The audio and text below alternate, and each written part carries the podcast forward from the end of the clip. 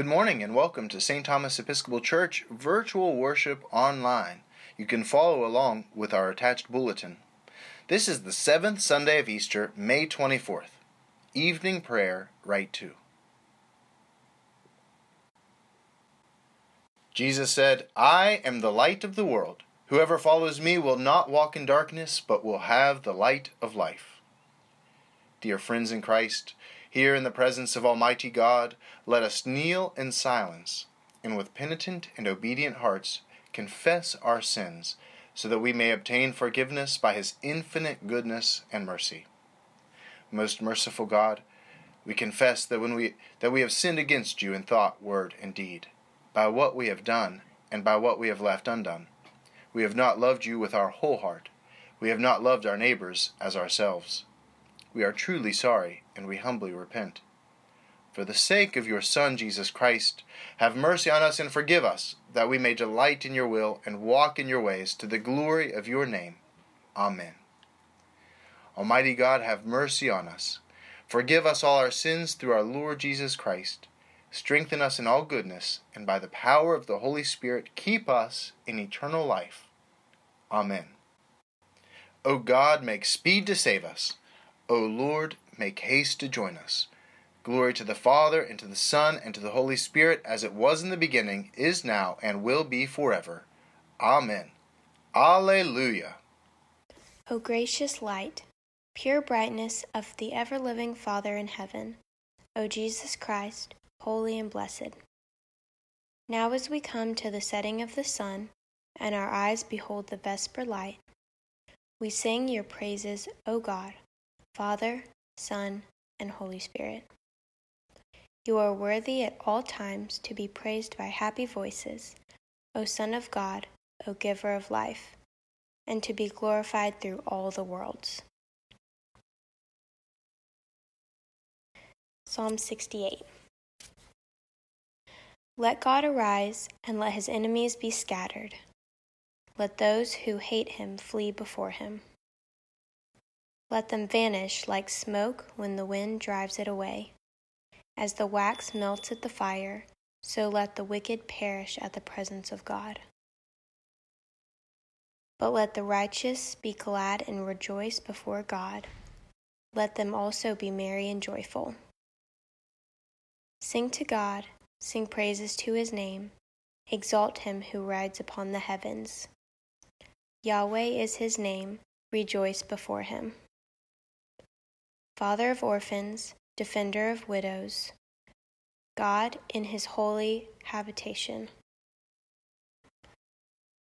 God gives the solitary a home and brings forth prisoners into freedom.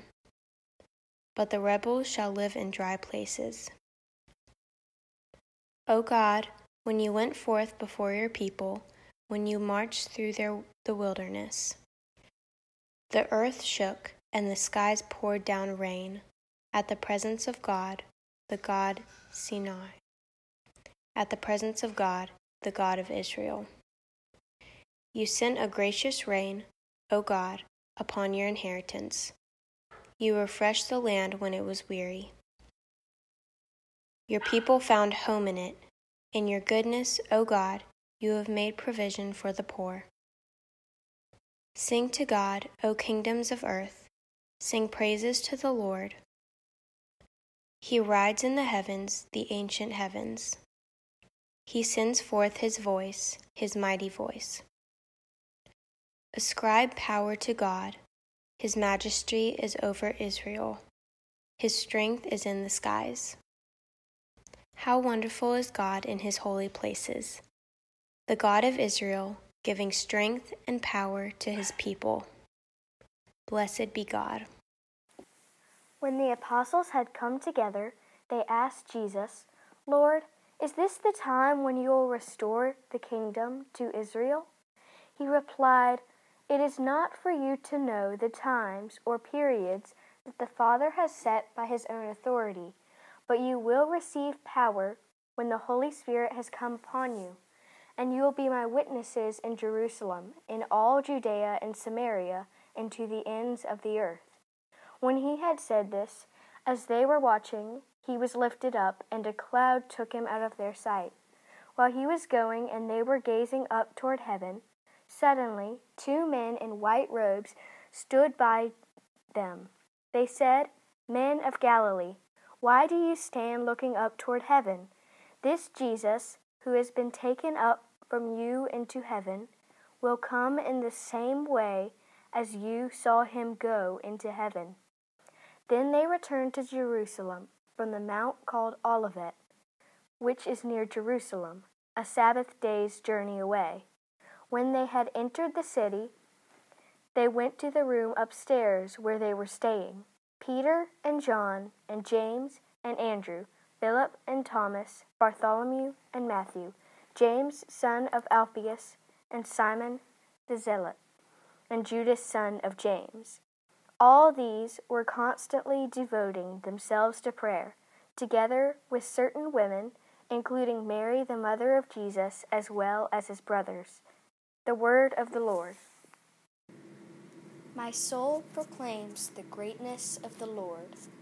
My spirit rejoices in God my Savior, for he has looked with favor on his lowly servant. From this day all generations will call me blessed. The Almighty has done great things for me, and holy is his name. He has mercy on those who fear him in every generation. He has shown the strength of his arm. He has scattered the proud in their conceit. He has cast down the Almighty from their thrones and has lifted up the lowly. He has filled the hungry with good things, and the rich he has sent away empty. He has come to the help of his servant Israel, for he has remembered his promise of mercy, the promise he made to our fathers, to Abraham and his children forever. Glory to the Father, and to the Son, and to the Holy Spirit, as it was in the beginning, is now, and will be forever. A reading from 1 Peter chapter 4. Beloved, do not be surprised at the fiery ordeal that is taking place among you to test you, as though something strange were happening to you. But rejoice in so far as you are sharing Christ's sufferings, so that you may also be glad and shout for joy when his glory is revealed. If you are reviled for the name of Christ, you are blessed, because the Spirit of glory, which is the Spirit of God, is resting on you. Humble yourselves, therefore, under the mighty hand of God so that he may exalt you in due time. Cast all your anxiety on him, because he cares for you. Discipline yourselves, keep alert. Like a roaring lion, your adversary the devil prowls around, looking for someone to devour. Resist him, steadfast in your faith, for you know that your brothers and sisters in all the world are undergoing the same kinds of suffering. And after you have suffered for a little while, the God of all grace, who has called you to his eternal glory in Christ, will himself restore, support, strengthen, and establish you. To him be the power forever and ever. Amen. Thanks be to God. Lord, you now have set your servant free to go in peace as you have promised. For these eyes of mine have seen the Savior, whom you have prepared for all the world to see, a light to enlighten the nations, and the glory of your people, Israel. Glory to the Father, and to the Son, and to the Holy Spirit, as it was in the beginning, is now, and will be forever. Amen.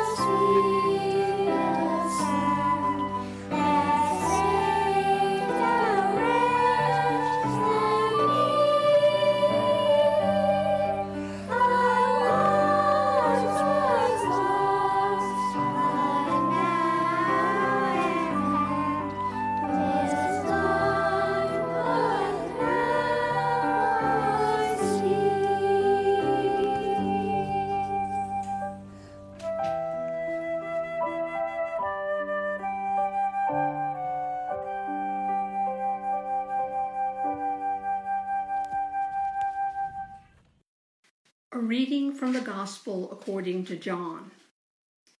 Glory to you, Lord Christ. Jesus looked up to heaven and said, Father, the hour has come. Glorify your Son, so that the Son may glorify you, since you have given him authority over all people, to give eternal life to all whom you have given him. And this is eternal life, that they may know you, the only true God and Jesus Christ, whom you have sent. I glorified you on earth by finishing the work that you gave me to do. So now, Father, glorify me in your own presence, with the glory that I had in your presence before the world existed. I have made your name known to those whom you gave me from the world. They were yours, and you gave them to me, and they have kept your word. Now they know that everything you have given me is from you. For the words that you gave me, I have given to them, and they have received them, and know in truth that I came from you, and they have believed that you sent me. I am asking on their behalf. I am not asking on behalf of the world, but on behalf of those whom you gave me, because they are yours. All mine are yours and yours are mine, and I have been glorified in them. And now I am no longer in the world, but they are in the world, and I am coming to you. Holy Father, protect them in your name that you have given me, so that they may be one, as we are one. The Gospel of the Lord. Praise to you, Lord Christ. Friends, welcome once again to our virtual service of evening prayer at St. Thomas Episcopal Church. This is uh, May 24th. It is the seventh Sunday after Easter. I'm glad that you're tuning in and listening with me today. I want to start by talking about world history. I love history. If you've been to my Bible studies, if you've been in the church, or if you've ever tuned into a sermon before, you know, I just feel passionately because if we don't understand sometimes the history of what's happening before we in the world, it's hard to understand how Scripture makes sense and ties it all together. So we get back in our time machine, and I want to go back to the year 1000 BC. Long, long, long ago, long before Jesus is going to um, be born into the world in such a miraculous way. 1000 BC, King David. King David takes over after King Saul, and he becomes this incredible warrior king. And what he does that is so miraculous and so uh, incredible in world history is he creates a new kingdom of Israel. It's all of Israel, 12 tribes, they're all united. And what he does is he, he has to create a new state that protects its citizens, you know, from violence from outside. He has to govern within and make sure there's justice and fairness as part of society. And he also has to um, be the head of kind of the religious state. He, this is a, a, theo, a theocracy. This is built around the sense that God is with them and that God dwells with them and that God is in their very midst in Israel. And so it's something new and something incredible. And it's united. The one kingdom. David does it for, for the first time and the last time. As soon as David dies and his sons come into power and his grandsons, the, two, the kingdom is going to be split into two there will be a northern kingdom and a southern kingdom. The northern kingdom includes 12 different tribes, and the southern kingdom includes only two tribes. But those two tribes are really significant. And there's two new power centers, two capitals that really aren't that far away from each other. Maybe walking a half a day's journey, driving maybe a half hour drive. The two new kingdoms, the northern kingdom is going to be called the the northern kingdom or the kingdom of Israel, and the southern kingdom is called the kingdom of Judah. The northern kingdom is going to have a, a, capital called Samaria, and the southern kingdom is going to have their capital in Jerusalem, the, the city where David himself had planted his and established the United Kingdom. Now, these two players are going to, you know, Samaria and Jerusalem are going to vie for political power. They're going to vie for more land. They're going to vie for theological power. Where does God exist? Where does God live? Does God live in the temple in Jerusalem? Does God live in the places of worship in Samaria? And so there becomes this conflict. And now all of a sudden, all these people who were once united as, as family, as friends, as neighbors, as cousins, as distant cousins, as they were the 12 tribes, now they're divided and they're segregated. They don't trust each other, they don't like each other, they don't worship with each other. And it begins this great feud between Judah and Israel, between Jerusalem and Samaria. We think of Samaria later on with Jesus talking about the Good Samaritan or Jesus and the Samaritan woman, right? And Samaritans are looked pretty harshly upon. We're not quite there yet. So we're still like around the time of King David, and then it's his son and his grandsons, and, and they're starting this feud. And then around the year 700 BC, before Christ, 700 years, uh, the Assyrian king comes in and he's going to take over Samaria and he's going to wipe out the northern kingdom. So, around 700 BC, 300 years after the United Kingdom, 700 BC, the northern kingdom, the kingdom of Israel, is destroyed forever. It will never return. It's taken over in what's called the Assyrian exile, and people are taken to Assyria, and Assyrians are brought in and placed in these towns there will still be some kind of worship of this Yahweh, this Israelite God, but it's not the same. And now it's being blended with idols and pagan idols and pagan worship and different kinds of worship that has been inspired from Assyria. They're also going to be mixing in different kinds of language and different kinds of ethnicities and races. And so the people of Samaria now physically look different. They sound different. They act different, they eat different, and even they worship different. So by the year 700, there's not only just the split between cousins and family, now there's this radical, hard line. The Samaritans are not like us, they are utterly different. And even then, around 700, the king Hezekiah still wanted to incorporate places. There was still this dream that maybe a king of Israel could come in and unite the whole kingdom maybe it could once again be like King David had established. And wouldn't that be amazing? So now we go ahead to Jesus' time. And around Jesus' time, there was King Herod the Great. Well, King Herod the Great had lots of wives. We know of King Herod the Great because that was the king over Judah when Jesus was born. King Herod had a wife who was a Samaritan. I mean, can you imagine something more awful and more atrocious? And with that Samaritan wife, he had lots of wives, but with the Samaritan wife, he has a son who will become the next inheritor of his line, who also be called Herod. But this Herod isn't any longer the king, he's called an ethnarch, which means he is in charge of an ethnic race of people. He is supposed to be over these Israelites. But this is makes the people in Jerusalem furious because this man who is half Samaritan has been given control over their land and not just of Jerusalem, but this whole region over Jerusalem and Samaria and all the way up into Syria. People who are the sworn enemies of the people who live in Jerusalem. And, and Rome has just decreed that all of a sudden they are one group, they are one ethnicity, and it is horrifying. And the people reject it, and the people are going to rebel, and the people are going to freak out over it, and, and they hate this new condition.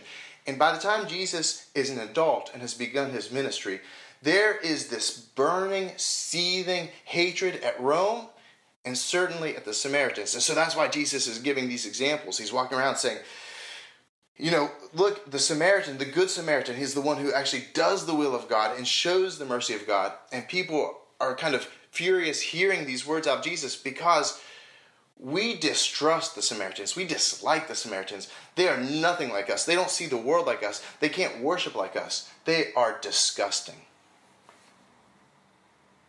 And it doesn't take long for us today to watch the news and get that feeling in society today. Not just outside of our borders, within our borders, that people are looking at each other with such rage and such disgust. And in some ways, I feel like this COVID 19 and Corona has, has exasperated the divisions between us. Maybe between uh, people politically, people who are to the far on the left and people who are to the far on the right. Maybe it's exacerbated uh, distinctions between people who are working class and lower class, and people who are going into work at minimum wage, and people who are upper class, higher, higher class, highest class billionaires, maybe even a trillionaire. Maybe it's dividing us also uh, religiously and people who worship differently or worship uh, in different Christian styles and different Christian denominations, and then in different religions. But there seems to be so much anger and mistrust and distrust in society. I see it when I turn on the news and I see two white men in Georgia have been arrested for shooting a young black man who was out for a jog. I see it on the news when I see people who are protesting in front of state houses or someone who's in line at Subway carrying a bazooka. For what a human being needs a bazooka, I cannot possibly imagine, and especially when ordering a Subway sandwich. But I see this division as people, as some people are rushing to stay at home, and as some people are rushing to go back out into the world and to work. And it's even worse as we're moving towards a presidential election in November, and now we're starting to get political ads that there will be a billions of dollars spent on this industry to make us feel divided and separate and separated and segregated along all these different lines. And how well Jesus must have felt that in his own day. That separation, that distrust between the people of Jerusalem the people of Samaria, between the people of Jerusalem and the Romans, between the people of Jerusalem, the rabbis versus the Sadducees, the rabbis versus the zealots, the, the, the you know, normal families who are going about their business trying to make and eke out a living versus uh, the tax collectors who are seen as an enemy of the people, spies of the Roman state. How divided it must have felt. And yet, in the scripture today, they pose this really interesting question. They turn to Jesus and say, Is now the time when the kingdom will be made whole again? This is from the scripture in Acts. In the scripture in Acts, they said, And now will you restore the kingdom? Remember, and they're talking all the way back to King David. They're saying, And now will you unite us once again? And they're not saying, Will you make us happy to live with Samaria and the Samaritans? They're saying, Will you usher in this new kingdom where you take over Samaria and you become the one true king of Israel and you make us the 12 tribes? Will you return us to that state of King David where we are a theocracy united once again? And it's not about because they love Samaria, it's they want to be victorious over them. They want to be, once again, right and in power and charge.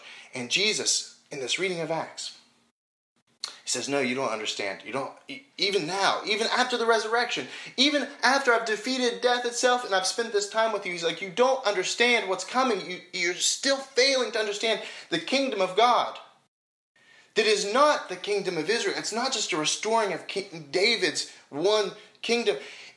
It is something so much more. It is something so great. So it's not just going to take over this land uh, of the 12 tribes, it's going to take over the world it's going to wrap around the world. That's the power of what God has in store. That God is going to transform not just you and not just Samaria, but all people in all places. And we're going to see this next week as it's coming to its fullest fruition on the day of Pentecost. But Jesus says, You don't understand. He said, I'm going to send into you the Holy Spirit, the Spirit of the living God. You will become the temple where the, the Spirit of God dwells, and God will be within you. You don't have to ask, Where is this God? He, the Spirit of God is so connected and tied into you that will be on your very heart, on your very lips. Every time you do these acts of love, when you live this life that I've shown you, this life of forgiveness, this life of mercy, this life of grace, when you when you live this life in this way as my disciples, God will be burning within you. And he says, and so now, on this new path, on this new lifestyle as Christians, you are my witnesses. And here's what's so crazy and profound. He says, to all the people in Jerusalem. And they're like, yeah, we get that. That makes sense. We can witness in Jerusalem. He says, and to all of Samaria. And they're like, wait, what? We have to witness to the Samaritans as well? And he says, and then to all the world. You see, Jesus is describing a different kind of kingdom, one that doesn't have boundaries and walls, and one that doesn't have borders, and one that doesn't segregate or tear down, one that doesn't delineate people who are on the right or on the left, people who worship correct and people who don't. Jesus is saying the kingdom of God is the kingdom of this entire world because every person within it is a creature of God and made in God's own image. And so the love of God is now coming out into the world to draw all those people to Him and to create a new kind of society and a new kind of world that's marked by freedom and it's marked by peace and it's made known through love. And Jesus says that is what you are called to do. And it's so radically different and it's so radically shocking and surprising that they can't quite wrap their minds around it, and maybe neither can we. Because we're still living in these divisions and we still support these divisions, and we're still not creating the kingdom of God that Jesus Himself gave us. Even as we're calling ourselves disciples, even as we call ourselves Christians, we still lean into the hatred and the segregation and the bigotry and the racism and it's so clear in our society all around us that this is not yet the kingdom of God. And yet, my friends, we're called to witness to it. The kingdom is not fully come, but we have a role to play. But we have a part in this coming kingdom. We have a role to be the witnesses. Yes, to the people who are our friends, to the people who look and sound and act like us, and to the people who radically don't. We're called to witness through our love, through our gentleness, through our justice, through our humility.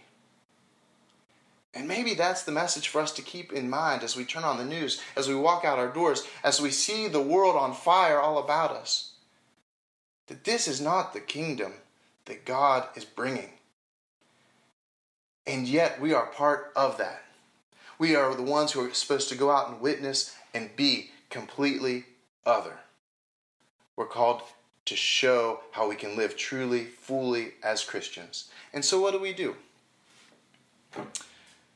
Maybe we reach out in kindness to the people that, that are our friends, maybe on social media, who have different opinions and engage in conversations. Maybe we reach out to our family members.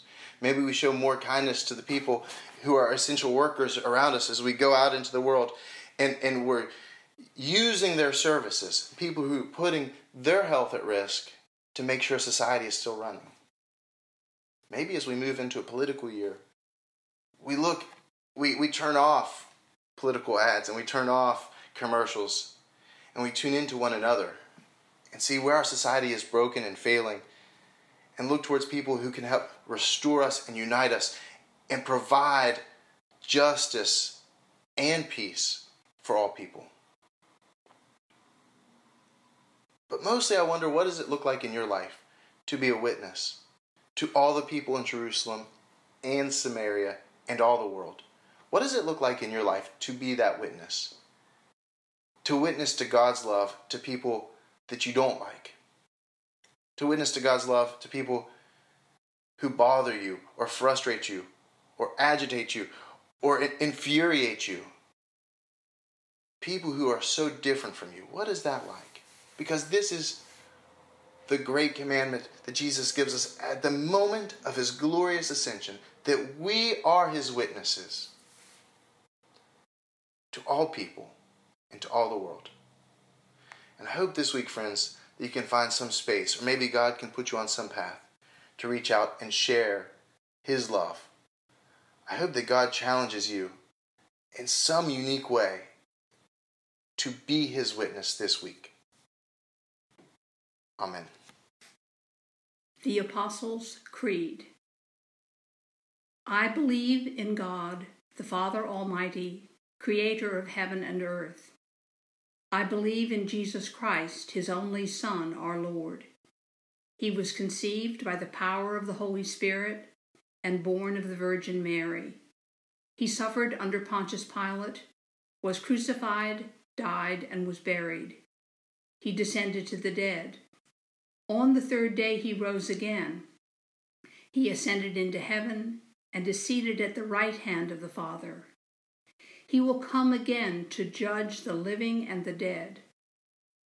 I believe in the Holy Spirit, the Holy Catholic Church, the communion of saints, the forgiveness of sins, the resurrection of the body, and the life everlasting. Amen. The Lord be with you and also with you. Let us pray. Our Father, who art in heaven, hallowed be thy name. Thy kingdom come, thy will be done, on earth as it is in heaven. Give us this day our daily bread, and forgive us our trespasses, as we forgive those who trespass against us. And lead us not into temptation, but deliver us from evil. For thine is the kingdom, and the power, and the glory, forever and ever. Amen. Show us your mercy, O Lord, and grant us your salvation.